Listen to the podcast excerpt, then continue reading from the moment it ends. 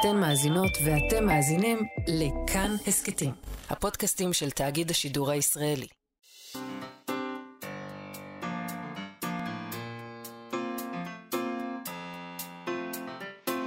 מה שכרוך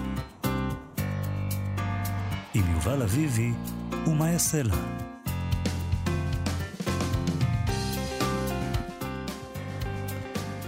שלום, צהריים טובים. מה שכרוך, מגזין הספרות היומי בכאן תרבות, מה יעשה לה בחופשה היום, אבל עדיין כרגיל אפשר לשמוע אותנו ב-104.9 ו-105.3 FM. אם בא לכם אתם גם יכולים לעשות את זה ביישומון של כאן או באתר של כאן ובשלל יישומוני ההסכתים השונים. על העריכה וההפקה נועה בן הגיא ואלכס לויקר, על הביצוע הטכני שלון שרון לרנר, שלום לכם. היום הספר "צאי מהאוטו" מחולק לשני שערים, שם וכאן. שם זה בברית המועצות, לפני העלייה ארצה, בשנות ילדותה המוקדמת של הגיבורה נינה, וכאן זה כאן, בישראל. אה, עדיין בילדות, אבל כבר קצת אחרת לגמרי. בשני השערים יש אה, סיפורים קצרים, קטעי תסריט, קטעי אומן, אפילו מבחן בחן את עצמך אחד. כולם כלים של ילדות ושל נערות, שכאילו נלקחו חלקם מעיתון נוער שיש בו תמהיל מדויק של אה, סגנונות וז'אנרים. הסופרת אינה אייזנברג תהיה כאן היום כדי לדבר על סיפור העלייה הזה, שהוא אמנם סיפור לא קל של הגירה, אבל הוא נעים כמעט. אה, יש משהו נעים בספר.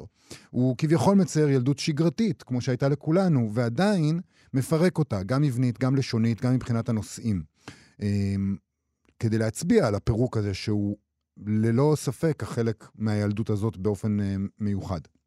אנחנו נדבר גם עם מיעד ברגותי בפינה ערבית ספרותית, שבה הוא יספר לנו על עוד ספר מעולם הספרות הערבית, ויונתן דורון ידבר איתנו על דיקנס ושלל העיבודים של ספריו למסכים, בפינה עובר מסך. אבל לפני כל זה, אתם יכולים להירגע, יש החלטה, האקדמיה ללשון עברית הכריעה אין להשתמש בעברית מגדרית. כלומר, העברית שבה יש גם רבים זכר וגם רבים נקבה, שהם מופרדים, מופרדות בנקודה. אומרותים, כאלה דברים, שיש אומרים אומרותים או הולכותים אה, או הולכימות, תלוי אם אתה רוצה אה, מאיזה מגדר. יבוא קודם. ככה הם כתבו על זה בפייסבוק שלהם. אנחנו נשאלים הרבה על תקינותה של כתיבת הנקודה המגדרית. הנקודה המגדרית זה הנקודה שמפרידה בין האם לאות, או בין האות לאם. התשובה שלנו, הם אומרים, הכנסת נקודות או לוחסנים בתוך המילה אינה לפי כללי הכתיבה של העברית, ויש למצוא דרכים אחרות למבקשים ולמבקשות להדגיש נוכחות של נשים. אז הם גם, גם עושים בעצמם, הם כותבים למבקשים ולמבקשות, הם חס וחלילה לא יכתבו למבקשימות. הלשון העברית הם ממשיכים כשאר הלשונות הטבעיות, התפתחה והתגבשה בפיהם של הדוברים בתהליכים טבעיים ולאורך זמן. האקדמיה ללשון קובעת את התקן של השפה על בסיס המאפיינים העולים מן העברית שירשנו, ואין זה תפקידה להכשיר צורות המנוגדות למבנה הלשון או משנות את דקדוקה. צריך גם לדעת, לתת את הדעת, כי כתיבה בנקודות או בלוחסנים מביאה גם לצורות מסורבלות המקשות את הקריאה ויוצרות פעמים רבות צורות לשון מטעון, כגון אש, איש, אשת מכירות, עם הלוחסן בין השין לתף, שעולה ממנה הצורה השגויה אישת מכירות במקום אשת, שזה דבר שאני מעולם לא שמעתי מישהו טועה בו. אף פעם לא ראיתי, לא שמעתי מישהו אומר אישת מכירות, בגלל שכתוב איש לוחסן תף מכירות. אבל הם שמעו כנראה באקדמיה. עם זאת, למי שמבקשים ולמי שמבקשות, ממש נחושים להשתמש פה בשני המגדרים בצורה שמאפיינת את חוסר ההסכמה שלהם לנקודה וללחסן. אז, למי שמבקשים ולמי שמבקשות, להדגיש ולהבליט את נוכחותן של נשים בדיבור ובכתיבה במקום שאינה מובנת מאליה, העברית מעמידה לרשותנו כמה דרכים, ואלו הן. הנה שתיים, הם מפרטים, שנוכל להמליץ עליהן. הם ממליצים. במקרים שבהם ראו להדגיש את נוכחותן של נשים ואין די בשימוש בצורת הרבים הסתמית, אפשר להכפיל את הצורות, במידה. מה זה במידה? אני לא יודע. כגון תלמידים ותלמידות, רופאות ורופאים וכולי. דרך זו מוכרת למשל מן הצירוף גבירותיי ורבותיי, המשמש זה כמה דורות. במקרים אחרים הם כותבים, כגון בניסוח טפסים, אפשר להעמיד נוסחים נפרדים, לשון זכר, לשון נקבה, ובמידת הצורך גם לשון רבים. כל הבעיות נפתרו, מה אתם עושים עניין?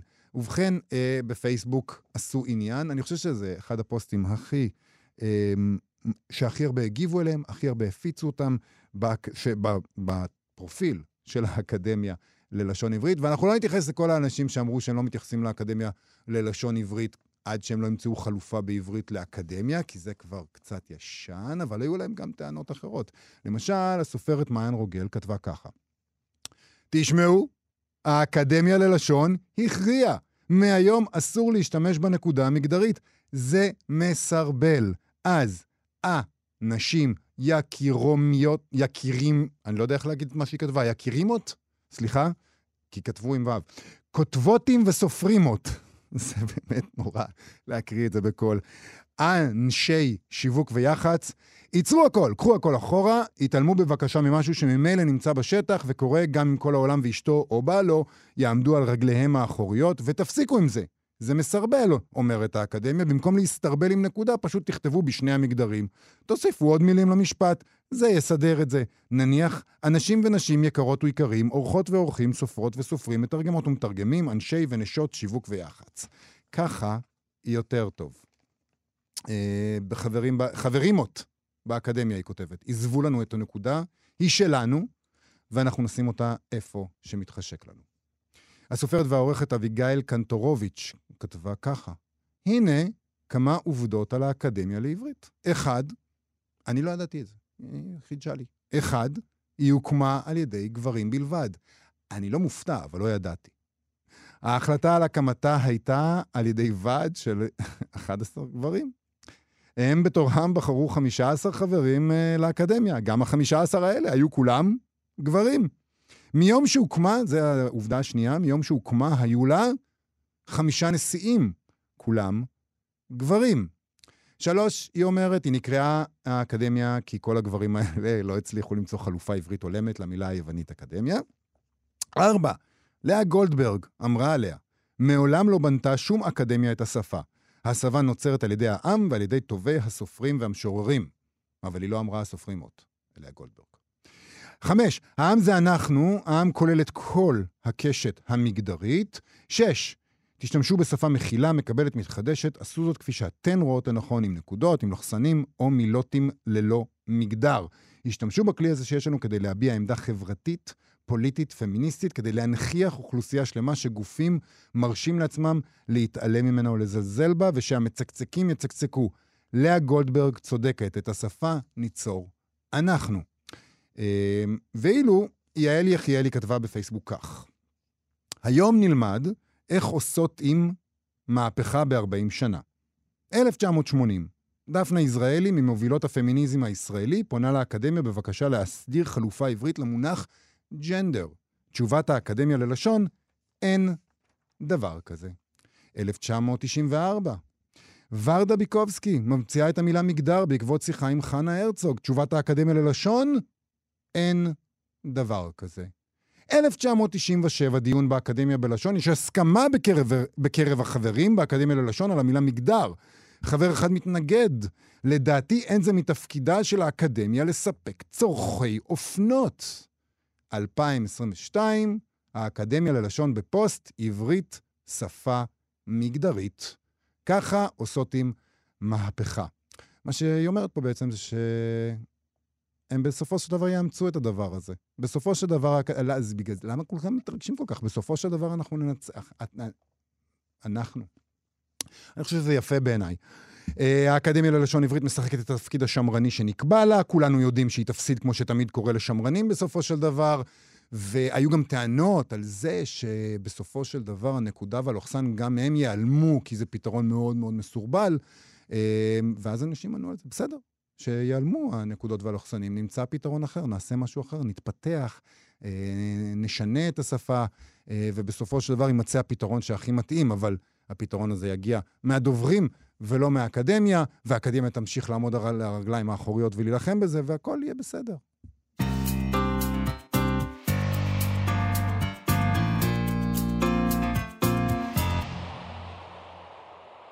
בחני את עצמך. האם את מהגרת מרפובליקה סובייטית למערב?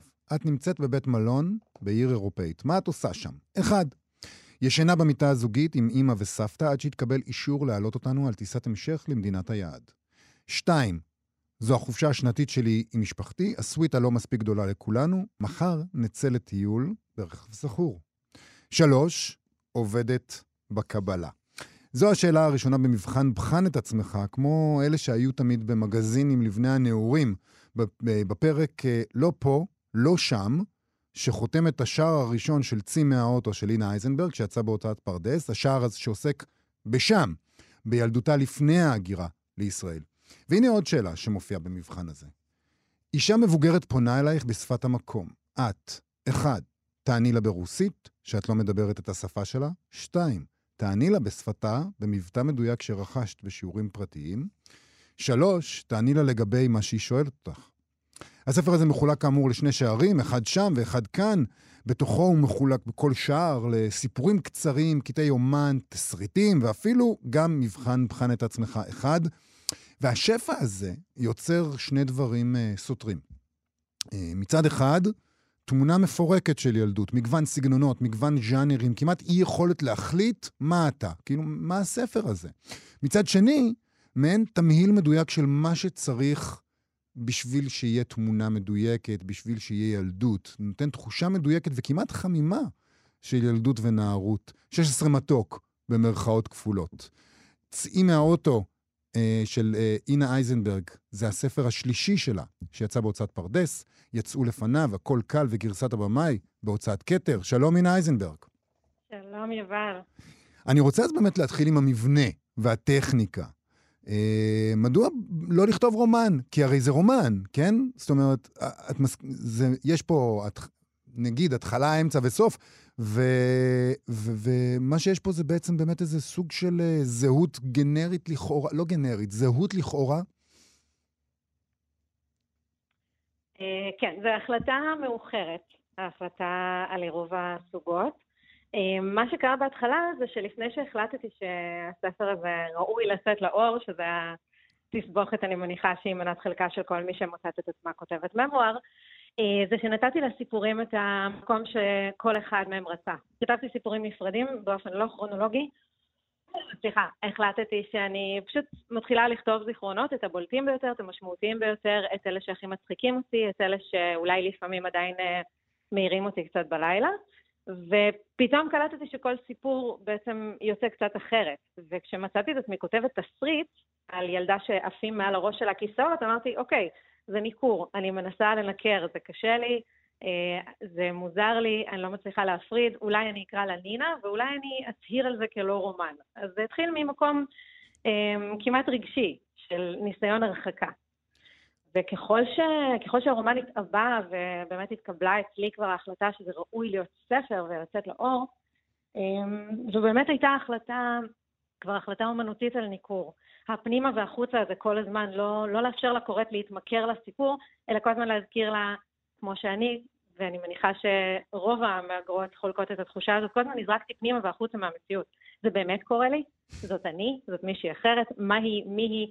אמ, ובאמת ככה, ככה הדברים קרו.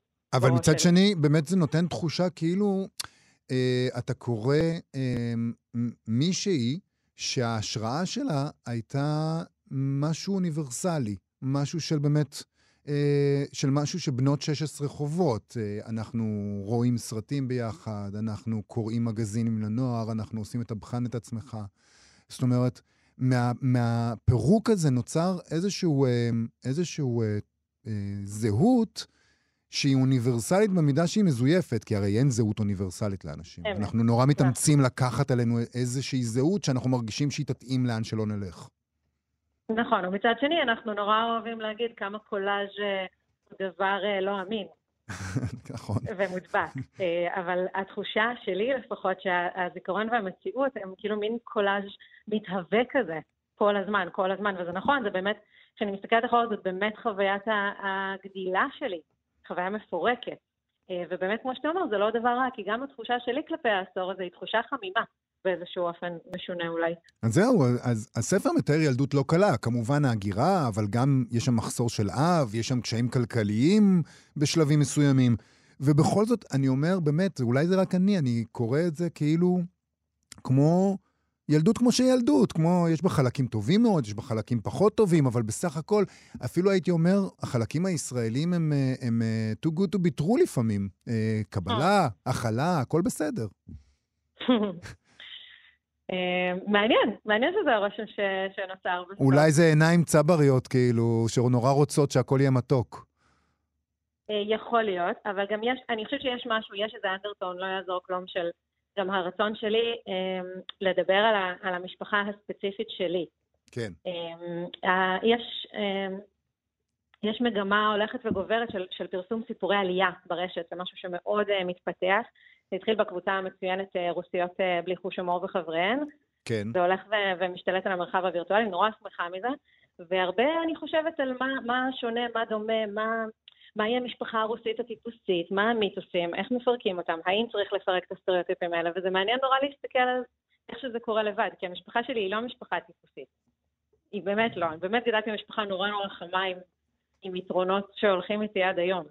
אז גם זה איזשהו אנדרטון שצובע את כל הרומן, הרצון שלי גם להציף את הדבר הזה, את המציאות המאוד מאוד חמה, שזכיתי לה מתחת לכל קשיי ההגירה והעקירה וההיטמעות הלא פשוטה, ובאמת מתחת לכל הדבר הזה הייתה משפחה של נשים. בדיוק. מאוד מאוד שומר על עצמו ומגדל את עצמו באיזשהו אופן. זה... זה באמת החוויה שלי. זה באמת ספר נשי מאוד, מאוד. וזה קורה לא פעם כשאתה קורא ספרות של דור אחד וחצי. אפשר לקרוא לזה ככה? אני לא יודע, בטח, אני... בטח, אני, בטח, כן, מאוד. בסדר. לא, אני נזהר עם הגדרות, לך תדע. לא? בטח, אה, לגמרי, קלאסי. אבל הרבה פעמים כשכותבות, כותבות על זה, וגם כשכותבים, כותבים על דור אחד וחצי, הרבה פעמים זה ככה. יש את הילדים, ילדה, ילד, יש את האימא, ויש את הסבתא שחיה איתם. האימא הרבה פעמים היא אימא שלא תמיד היא חמה ו- ו- ומתרפקת, כמו שאנחנו מדמיינים, לכאורה איזה מין אה, סטריאוטיפ של אימא, אבל היא הרבה פעמים, כמעט תמיד, אישה מאוד מאוד חזקה, שטובת המשפחה לנגד עיניה, ואנחנו רואים את זה המון פעמים בדור אחד וחצי, שזה סיפורים בעצם מאוד מאוד נשיים. זה נכון, זה גם אה, קצת הפסאודו-פמיניזם של, של סוף השלטון הסובייטי, של נשים אה, מאוד עצמאיות, מאוד קרייריסטיות, שעושות את הכל לבד, במקסימום בעזרה של האימהות שלהן, אבל אה, שבאמת לא באמת זוכות להגשים את עצמן, שגם במובן הזה יש כאן משהו מאוד יוצא דופן. בסיפור של אימא שלי שהגיעה לכאן, והדבר הראשון שהיא שמעה זה גברת אה, את הסיקור סכנות, והדבר השני שהיא שמעה זה קיבלת את העבודה. כן, זה עוזר, זה מאוד עוזר על ההגירה. כן. אה, נכון. אבל היא מצטיירת באמת אה, כאימא נהדרת. היא כזאת. איזה כיף. אז הסיפור הזה אה, הוא בעצם מבוסס, הוא בעצם מבוסס על, הוא ממוארי, כמו שאת אמרת את זה. נכון. את יכולה להגיד לנו מאיפה את הגעת, באיזה גיל ולאן, ואיך זה יסתדר? בטח. אני עליתי אה, לקראת גיל תשע, אה, מהעיר אופה, עיר תעשייתית גדולה, במה שהיה פעם רפובליקה בשקיריה, זה מרכז רוסיה. אה, אנשים יודעים בדרך כלל לשייך אותה להרי אורל. נמצאת ברכס. מקום קר, גדול, יפה. אה, לא מוסקבה, לא סן פטרסבורג, לא רומנטית. אה, הגענו, אני סיימתי ברוסיה כיתה ב', וכשהגענו לכאן בקיץ, אה, אלוהים יודע איך, משרד החינוך החליט שזה רעיון טוב להכניס אותי לכיתה ד'. בגיל תשע מצאתי את עצמי מגיעה לכולם לכתפיים, לומדת שתי שפות במקביל, עברית ואנגלית, אה, ונכנסת לכל לימודי השפה בלי לדעת מילה. אמרו להקל. כן, כן, בטח, מאוד מאוד מקל. אה, זהו, הגענו לבאר שבע, היינו שלושה ימים בתל אביב, בשלושה ימים האלה אימא שלי הבינה שהסיכוי שלה לעבוד במקצוע במרכז הוא מאוד מאוד נמוך, וגם לשלם כאן שכר דירה. חבר של חברים אמר, אולי יהיה משהו קונסרבטורי בבאר שבע, אחרי שלושה ימים נסענו לראות, ובעודי בוכה אה, בלי הפסקה, אנחנו לא יכולות לגור פה, אמא שלי חותמת חוזה, ואנחנו עוברות אה, לשכונה ג' בבאר שבע, ושם גדלתי. הספר שלך, אה, גם ההחלטה אפילו לחלק אותו לשני שערים היא מאוד דרמטית, כן? ההחלטה הזאת נכון. לקרוא לאחד שם ולאחד כאן, זה פתאום, אתה אומר לעצמך מילים אה, שברור שהן טעונות נורא, אבל הן נעשות נורא נורא דרמטיות כשהן, אה, כשהן ניצבות בפתח השערים האלה, ואז באמת יש את, ה, את הפרק האחרון של החלק הר, של השער הראשון, שאומר לא שם ולא כאן. זאת אומרת, גם... גם את אומרת לנו, נכון, זה לגבי המעבר הזה, אתה עדיין לא, אתה כבר לא שם ועדיין לא כאן, אבל בעצם אולי על כל הספר. גם כשהיינו שם, לא היינו שם לגמרי, וכשנגיע לכאן, לא נהיה כאן לגמרי. זאת אומרת, המילים האלה הן נורא חזקות ודרמטיות, אבל בעצם הן מפורקות בעצמן. נכון, נכון, מאוד עומדת מאחורי זה. גם היום, גם, הייתה תקופה קצרה אמנם, אבל שניסיתי לגור בלונדון, שאני והבן זוג שלי עשינו את הניסוי הזה ועברנו לשם לשנתיים, וגם שם, במקום שבו אנחנו שנינו דוברי אנגלית שפת אם, ועבדנו ונהנינו ולמדנו ו... והכל היה בסדר, אבל גם לא היינו שם. אני לא הייתי גם שם. וכן, יש כאן איזה משהו שאפשר לקבל אותו כגזירת גורל, ואפשר לראות איך אנחנו עושות ממנו אמנות ולומדות ממנו משהו. את יודעת... אז התחושה שלא עוזבת אותי גם היום. מצד שני, אני חייב להגיד שוב, התחושה, לא רק בתוך המעגל הקטן של המשפחה אה, המיוחדת שלך, אלא גם במקום שהגעת אליו בסופו של דבר. שוב, יכול להיות שאני נורא קורא את זה בעיניים מתאבות שלי, אבל כן יש פה איזה סיפור של קבלה, ואין פה סיפורים של, את יודעת, אנחנו שמענו, אה, יש, הייתה התפרצות לפני כמה זמן, אה, גם בעקבות הסדרה שנעשתה על דור אחד וחצי, בעצם על, על, על סוג של התעללות נורא קשה שעברו אה, הילדים והילדות של העלייה של שנות ה-90 כשהם הגיעו לארץ. וזה לא מה שמתואר כאן. מתואר כאן, ב, אני, אני חושב, תקני אותי אם אני... אה, אני, יש אני, גם אני וגם. אני חצי אתקן. זאת הייתה החוויה של השנתיים הראשונות שלי בארץ. כן. בספר זה, זה נדחס לשני פרקים, אבל זאת בהחלט הייתה החוויה שלי. כן התמזל מזלי, במקביל, אה, שכן הייתה לי חברה מחוץ לסוגיית ההתעללות הבית ספרית הזאת. אה, וגם יש את העניין הזה שנורא שאבתי כוח מזה שאני אני, אני אלמד ואני אברח, אני אלך. Mm. ואיכשהו אני כאן. לא ברחת. אה, למה בעצם עצרת איפה שעצרת? איך החלטת, אה, טוב, זה הנקודה שחותמת את הספר הזה? חיפשתי את הרגע הראשון שאמרתי על משהו שקרה בארץ, זה קרה לי. ואני ממש זוכרת איך כשרבין נרצח, אמרתי, oh my god, אני לא מאמינה שהם עשו את זה לי. אני לא מאמינה שאני הולכת לחיות במדינה הזאת, ושרצחו לי את ראש הממשלה, ממש הרגשתי את זה ככה, ואז אמרתי, די, אייזנברג, את מגזימה, את מגזימנית, את דרמטית, זה, אבל ממש הרגשתי את זה, וכשנזכרתי בזה אמרתי, אוקיי, זה הסוף, זה. שם זה... מתחיל סיפור חדש, שבו אני ישראלית. שבו את ישראלית. זה, זה, את חושבת שהתחושה הזאת, אה, את, אישות, אה, את חולקת אותה עם אחרים ואחרות מהעלייה הזאת? כי הרי זה קרה כמה שנים אחרי, אה, לא הרבה שנים, אבל כמה שנים אחרי, ובאמת היה איזה רגע שבו אה, נגיד שהחברה הישראלית התאחדה בצורה מסוימת. אני לא יודעת, זו שאלה מאוד מאוד מעניינת. אני לא יודעת עד כמה, עד כמה המשבר הזה היה דרמטי. אני חושבת שאצלי זה גם נורא התחבר לתחילת ההתהוות של התודעה הפוליטית שלי. פתאום הבנתי שאימא שלי ימנית. זה היה כזה, וואו, איך זה קורה, איך אנחנו עדיין מדברות. גם נאלצתי להתבגר שם באיזשהו אופן נורא מהר, אז אני לא בטוחה שזו חוויה אה, רוחבית של mm-hmm. דור אחד וחצי אה, רצח רבין.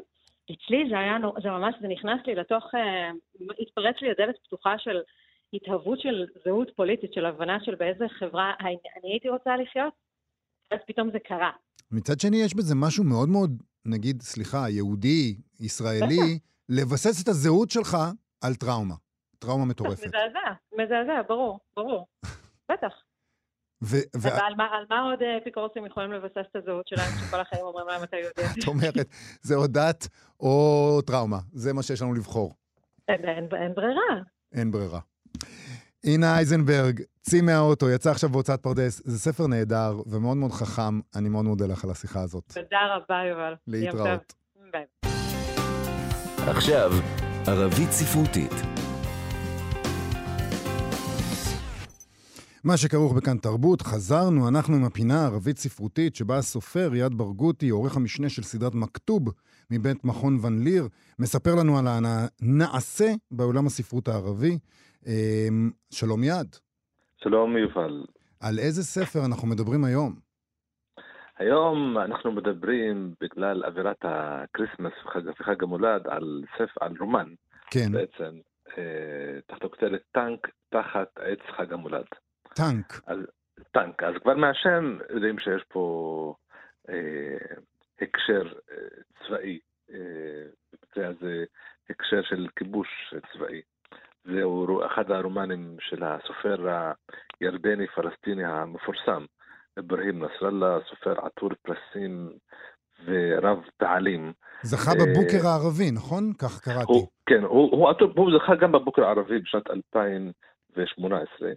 על אחד הרומנים דווקא הלא שגרתיים שלו. רומן חרב אל-כלב א מלחמת הכלב השנייה, שזה רומן פנטזיה שהוא כתב. והוא גם זכה בפרס קטרה, שזה בעצם הפרס המתחרה של, של בוקר, זה הפרס בעצם של קטאר. mm-hmm. לספרות הערבית, הוא זכה, זכה פעמיים, ב-2016 על רומן ארוח קלמנג'ארו, הנשמות של קלמנג'ארו, וזכה ב-2020 על הספר הזה, על הספר של טנק תחת עץ חג המולד. אז מה זה הספר הזה? אולי אחר כך נדבר קצת על הביוגרפיה האישית שלו, אבל כן. קודם אולי על מה הספר הזה. אה, זה ספר אה, על סיפור אה, של משפחה פלסטינית נוצרית מבית סחור. שזו עיירה, אה, עיירה פלסטינית ליד ירושלים, ליד בית לחם, אה, וזה הסיפור של אסקנדר, ש, אה, שמתחתן עם מרתה, שהיא בת למשפחה עשירה ירושלמית, מוזיקאית, היא מרגת על פסנתר ושרה, ואפילו שרה עם פריד לאטרש. וזה סיפור ארוך אה, של, של, של החיים שלהם בצחור, עם הקשר גם שלהם עם המשפחות, אה, גם שלהם שהיגרו לחו"ל, הרי ידוע שהרבה משפחות פלסטיניות מבית לחם ובצחור, בצחור אה, בעצם היגרו לדרום אמריקה, לצ'ילי ולארגנטינה ויש שם, ולברזיל, אז המשפחה של, של מרתה, גם אבא שלה היגר לברזיל, ומדובר פה ב, באמת ב, בכל הסיפור של, של המשפחות של הסקנדר ושל מרתה מסוף מלחמת העולם הראשונה עד סוף האינתיפאדה הראשונה, שאגב בית סחור עד היום היא ידועה ב, בייחודיות שלה במשך האינתיפאדה, בכדי שהייתה, היוותה גם דוגמה ל, ל, למרי האזרחי.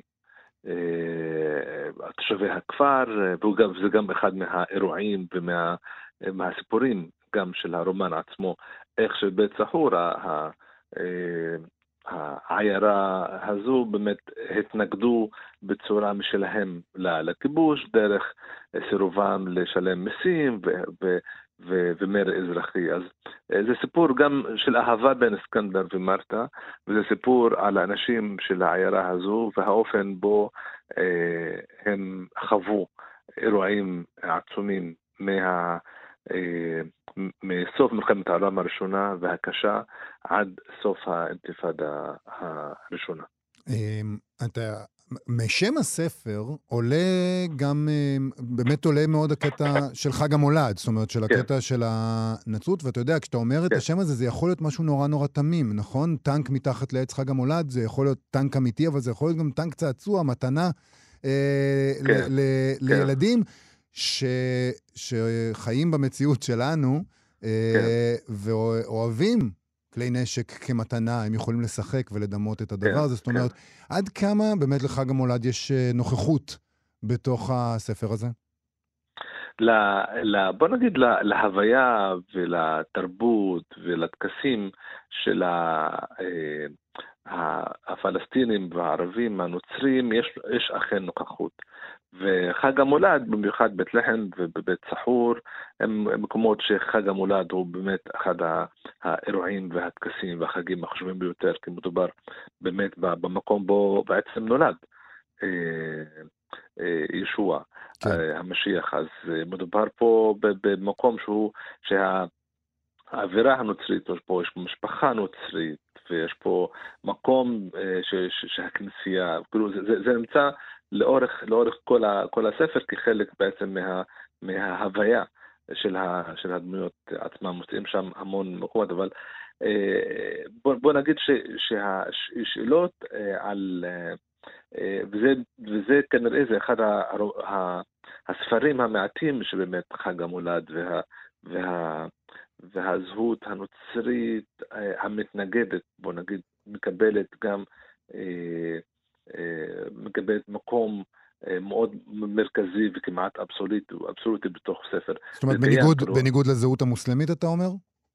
אה, בניגוד לאופן בו היא לא קיבלה ביטוי כאילו, הרי לסופרים פלסטינים וערבים נוצרים יש תפקיד מאוד מרכזי בכל תחיית השפה הערבית, בכל, בכל ה, גם היצירה התרבותית והספרותית הערבית. לנוצרים יש מקום מרכזי, אבל לא תמיד הזהות הנוצרית שלהם mm-hmm.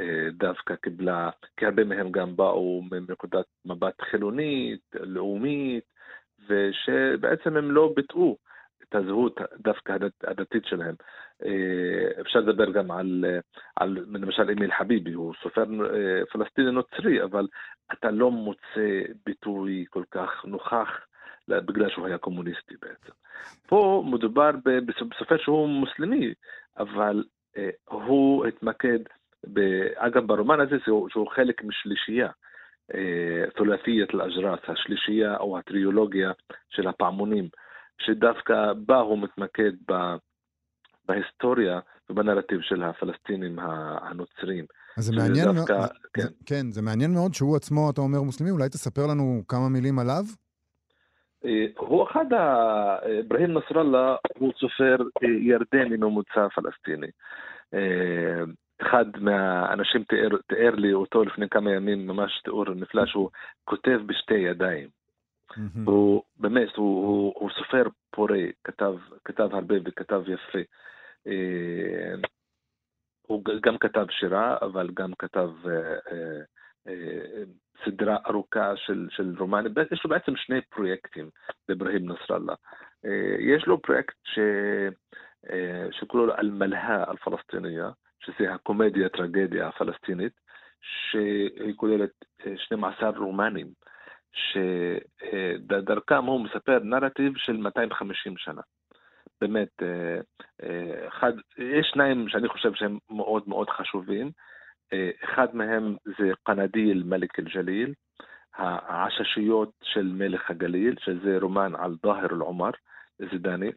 אגב, יהודה שנהב שהרבן סיים לתרגם את הספר הזה ערבית לעברית, והוא עכשיו בתהליך של עריכת תרגום, ויהיו עליו דיונים רבים, כי הוא ספר ממש ממש חשוב. אני חושב שהוא יהיה אחד הספרים המרכזיים ביותר שיתורגמו מערבית לעברית, כי מסופר בו על, על דמות של דהר עומר זידני, שבעצם היה המושל אה, של הגליל, שיצר פה מין אה, ישות פוליטית אה, סמי עצמאית, שהוא ממש דמות מאוד חשובה, שאולי תהיה, נצטרך תוכנית מיוחדת עליו, שזה אחד, כאילו שזה מתורגם, הספר השני מתוך הסדרה של, ה, של הקומדיה טרגדיה פלסטינית, זה הספר זמן הסוסים הלבנים, כן. שזה על, על תקופת המנדט, שאגב זה מתורגם לעברית, כן. תרגומה של בורי הורוביץ. הורוביץ, נכון, ספר נהדר. זה, זה ספר נהדר, זה ספר מאוד יפה וחשוב מאוד. ו, ויש חוץ מזה גם אה, עוד עשרה אה, אה, רומנים שמשלימים אחד את השני, החלק הזה. יש לו סדרה אחרת שקוראים לה השורופת, המרפסות, שם הוא נוטה גם לסגנון ספרותי אחר, שיש בו יותר פנטזיה בהיבטים ספרותיים אחרים ונושאים אחרים חוץ מה... מה נרטיב ההיסטורי, ספרותי, שהוא... אתה חושב שיותר קל לתרגם את הספרים שלו שהם דווקא, לעברית אני מתכוון, שדווקא הנרטיב ההיסטורי הוא זה ששולט כן. בהם מאשר לעומת הפנטזיה שלו והדברים כן. שלכאורה הסכסוך הוא לא חלק מהם? יותר קל? כן, כי אתה מוצא בשורופת, במרפסות, יותר את הנוכחות של השפה הפואטית שלו, שהיא הרבה יותר קשה לתרגום, mm-hmm. שהיא הרבה יותר אבסטרקטית. בספרים הנרטיביים הוא מספר סיפור, סיפור יפה. גם שם אתה, אתה מוצא מטאפורות יפות בשפה יפה, אבל שם הוא מספר סיפור ובונה אותו ומתבסס על מחקר היסטורי ו... ומשלב כל מיני אלמנטים, אה, גם סמי-מיתולוגיים. אה, למשל העניין של הסוס והסוסים, יש שם אלמנטים שהם אה, מיסטיים או, או פנטסטיים, אבל אלמנטים מיתולוגיים, אבל הם לא ממש, שם הוא מספר, כאילו, ממש בסדרה של המלהה, הטרגדיה, הקומדיה הטרגדיה, זה הרבה יותר קל והרבה יותר זורם, ו... למרות שגם זה ספרים גדולים, ארוכים, באמת כל ספר זה זו יצירה ענקית, כמה מאות של עמודים. אבל זה, האתגר התרגומי שלהם הוא פחות קשה, בוא נגיד, מה, מהספרים האחרים שהם הרבה, הרבה יותר פואטים. ואברהים מסאלה באמת טבע את מקומו כאחד הסופרים הערבים המרכזיים, ביותר בסוף המאה ה-20, במיוחד במאה ה-21, הוא, הוא באמת, הוא עטור פרסים, איך שאמרתי, אבל הוא גם יכל באמת להגיע לקהל ולהיות גם רב-מכר של כמה ספרים שלו, והוא ממש בולט בצנה הספרותית. לאחרונה גם הוציא ספר חדש על הילדות שלו, הילדות שלי עד עכשיו, טפולתי חתא לאן. טוב, ו... אנחנו נחכה בהחלט לתרגומים שלו לעברית. כן. זמן הסוסים הלבנים זכור לי, כן. אז אנחנו נמתין בסבלנות, וכאמור, אנחנו נדבר גם, גם על זה כשזה יבשיל. ליעד ברגותי, תודה רבה לך על הפינה הזאת, כרגיל. בכיף, בכיף. להתראות. ביי ביי. עכשיו, עובר מסך. מה שכרוך בכאן תרבות, אנחנו עם פינת עובר מסך, שבה יונתן דורון מספר לנו על הקשר בין מסכים לספרים. והיום דיקנס. אה, שלום יונתן דורון. שלום לך. בוא נתחיל עם הסוף. יש ספר של דיקנס שלא עובד למסך? אין דבר כזה, אין חיה כזאת. מה אתה אומר? הוא באמת, אה, הוא כתב אה, הרבה ספרים, 14 ספרים, זה לא מעט, ורובם ארוכים, מורכבים, אבל כולם, מאז, מאז הקולנוע אליהם, פשוט עשו עשרות אה, גרסאות מכל ספר. הוא מישהו שהוא סופר מצליח, פופולרי, אהוב באנגלית, ובאנגליה הוא שני לשייקספיר, הוא נחשב ביניהם כסופר מספר אחת. הוא הכניס מילים לשפה, יש דמויות שלו שהפכו לדימויים בספרים אחרים, הוא פשוט אהוב ומונצח מאוד, ויש ספרים גם שחוזרים עוד יותר ויותר ויותר, ביניהם אה, תקוות גדולות, אוליבר טוויסט, אה, באמת, שמות שאנשים גם שלא קראו ולא ראו ולא מכירים את השמות, הוא הפך, אה, הוא אבן דרך בספרות. אמ, מה יש שם שכל כך הופך אותו ל, ליעיל מהבחינה הזאת? אני מניח שהדבר אה, המרכזי הוא ש... זה לא רק אומנותי, הם אומרים לעצמם, אוקיי, הוא עלה פה על איזה משהו, ההמונים יאהבו את זה, אני מניח. סליחה שאני חושד בנטיות האומנותיות של אנשי הקולנוע. אז, אז קודם כל, רוב הספרים שלו, שהם ארוכים, אה, התפרסמו לפני שהם היו ספרים בירחונים ושבועונים. הוא כתב בהמשכים והיה ער לקהל שלו וקיבל תגובות על דמויות מסוימות ועלילות מסוימות, וידע גם שכדי שיקנו את הירחון הבא, את השבועון הבא, צריך לקראת סוף הפרק לעשות משהו מותח, מעניין. קליפהנגר, כזה. כן, אז בכתיבה שלו, שזה משהו שנורא נוח אחרי זה לעיבודים של הסדרות, יש משהו של אתה חייב להמשיך לקרוא, אתה חייב להמשיך לראות. וזה זה, זה עובד, זה, כשאומרים לך בסוף, אה, אה, נשמעה ירייה ואתה לא יודע מי ימות, אתה רוצה לדעת מה, מי ימות, מי, מי, מה יהיה בפרק הבא. זה נכון. אז, אז זה, אז זה המינימלי אפילו, וחוץ מזה יש לו דמויות רבות ויפות וצבעוניות ועם המון הומור, וההומור הבריטי היבש, הקר, המוצלח הזה, עם הבחנות דקות, ו... ותמיד, ולא תמיד, אבל בדרך כלל יש לו את הדמויות המסכנות, לא רק יתומים, אבל מסכנים ועניים שזוכים בסוף לסוף הטוב. הוא שהקהל אה. אוהב סוף טוב והסיפורי אהבה. אנחנו רואים בהם את עצמנו, למרות שהם יותר אומללים מאיתנו, אבל אנחנו אומרים גם לנו יהיה סוף טוב, הרשעים אה, ינקמו. נכון, וזה, וזה תמיד אה, מעודד וזה תמיד מוצלח מהבחינה הזאת של יש תקווה, וזה עצוב מאוד, אבל גם יש נחמה בסוף. ואחד הדברים שקורצים בעיבודים שלו זה שזה תמיד, זה העולם של המאה ה-19, אז זה תלבושות יפות, גם, גם העניים וגם הרחובות המלוכלכים נראים יפה בטלוויזיה ובקולנוע. וזה עולם מושך, והבריטים שמומחים בסרטים תקופתיים, בעיבודים כאלו, אז הם אה, באמת עברו, כל, כל, כל עשור וחצי בערך עוברים על כל הספרים שלו. ה-BBC מתפרנס לדעתי יש מחלקה של דיקן. אך, אם הוא רק היה יכול להרוויח מזה משהו בעצמו. עוד, אה, עוד דבר, עוד יתרון זה שלא צריך לשלם תמלוגים כן. לאף סופר. הוא כבר מת מזמן, אז אנחנו יכולים לעשות איתו מה שאנחנו רוצים. ובאמת עשו איתו כל מיני דברים, ואחד הסרטים שאני הכי אוהב על פי דיקנס, ואני לא חובב סרטים מוזיקליים בדרך כלל, זה אוליבר, על פי אוליבר טוויסט.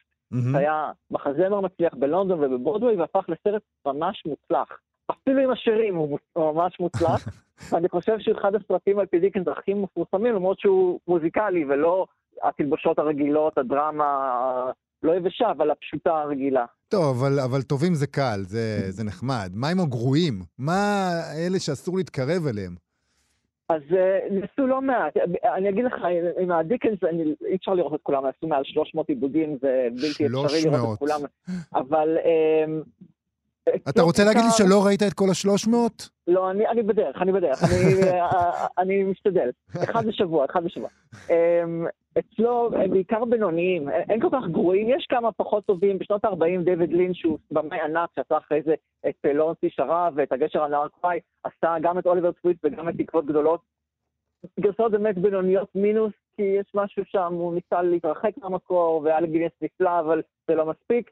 אה, אז הסרטים שלו, גם חוץ מאוליבר שציינתי, המוזיקלי, אין גרסה שאתה אומר, אה, אוליבר טוויסט, מוקלם אה, תקוות גדולות, דורית הקטנה, ניקולס ניקלבי, כל השמות שיש לו, ואף אחד לא אומר ישר על סרט מסוים שהוא זוכר, כי הסרטים שלו נוטים להיות נשכחים, ובגלל זה גם הם הופכים, הסרטים האחרונים, בשנים האחרונות, לא כל כך הצליחו, אז עושים אותם בעיקר לטלוויזיה, לסדרות, מיני סדרות, סרטי. טלוויזיה, והדברים האלה נשכחים. כמה שאנשים פחות רואים סרטים ישנים, סדרות ישנות עוד פחות, ומיני סדרות בכלל לא קיימות. זאת אומרת, אם אתה מדבר על מישהו, מיני סדרה משנות ה-80, איפה הוא יראה אותה היום? זה אומר, זה מפנה מקום לא... לעיבוד חדש, אתה אומר.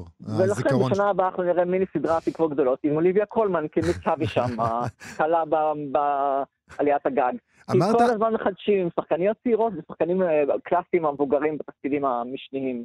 אמרת שזה נורא מושך כיוון שזה מתרחש במאה ה-19 ויש את התלבושות ויש את כל הדבר הזה שהבריטים כל כך טובים בו. לא עשו גם אה, עיבודים אה, עדכניים שבהם אה, הפכו אותו לבן זמננו? ממש מעט, אבל יש גרסה אחת, כן, שהיא גם בינונית חביבה, ב-98 תקוות גדולות עם גוונף פלטר ואיתן הוק. זה מה שזכרתי לדעתי. שזה כן. מביא אותי לניו יורק, הוא צייר, היא כמובן אריסטוקרטית. לניו יורקית, אבל גם, זה לא, לא משהו יוצא מן הכלל, לא גרוע, אבל עובדה שזה באמת אה, אחד יוצא מן הכלל, כי בדרך כלל שמרו על התקופתיות, ואני מתפלא גם שלא עשו יותר אה, גרסאות מוזיקליות, לא שאני מצטער על זה, אבל אני מתפלא שלא ניסו לעשות יותר גרסאות מוזיקליות. אל תיתן להם רעיונות, הם עוד עכשיו שומעים את זה, והם ילכו, הם יגידו שאתה אמרת, ומיד יעשו מיוזיקל נוסף. ובכל זאת אני רוצה להמליץ גם על מיני סדרה, אני לא יודע איך תראו אותה, אבל אני בטוח שיש דרכים. יש ספר שנקרא בית כדרות, כן, בליק האוס, כן, שבארץ נקרא מיני סדרה הצוואה, אה, מ-2008, עם ג'יליאן אנדרסון, ממש מוצלחת. יש, יש... אה, אז יצאתם עם המלצה למשהו ממש ממש מוצלח. יונתן דורון, תודה רבה לך. תודה לך. עד כאן התוכנית שלנו להיום. תודה לאלכס לויקר ולנועה בן הגיא על העריכה וההפקה, לשרון לרנר ולאלון מקלר על הביצוע הטכני. אתן ואתם מוזמנים כמובן, כרגיל, לעמוד הפייסבוק שלנו. אתם יכולים לחפש אותנו, מה שכרוך בפייסבוק. אני אהיה פה שוב מחר. להתראות. אתן מאזינות ואתם מאזינים לכאן הסכתים, הפודקאסטים של תאגיד השידור הישראלי.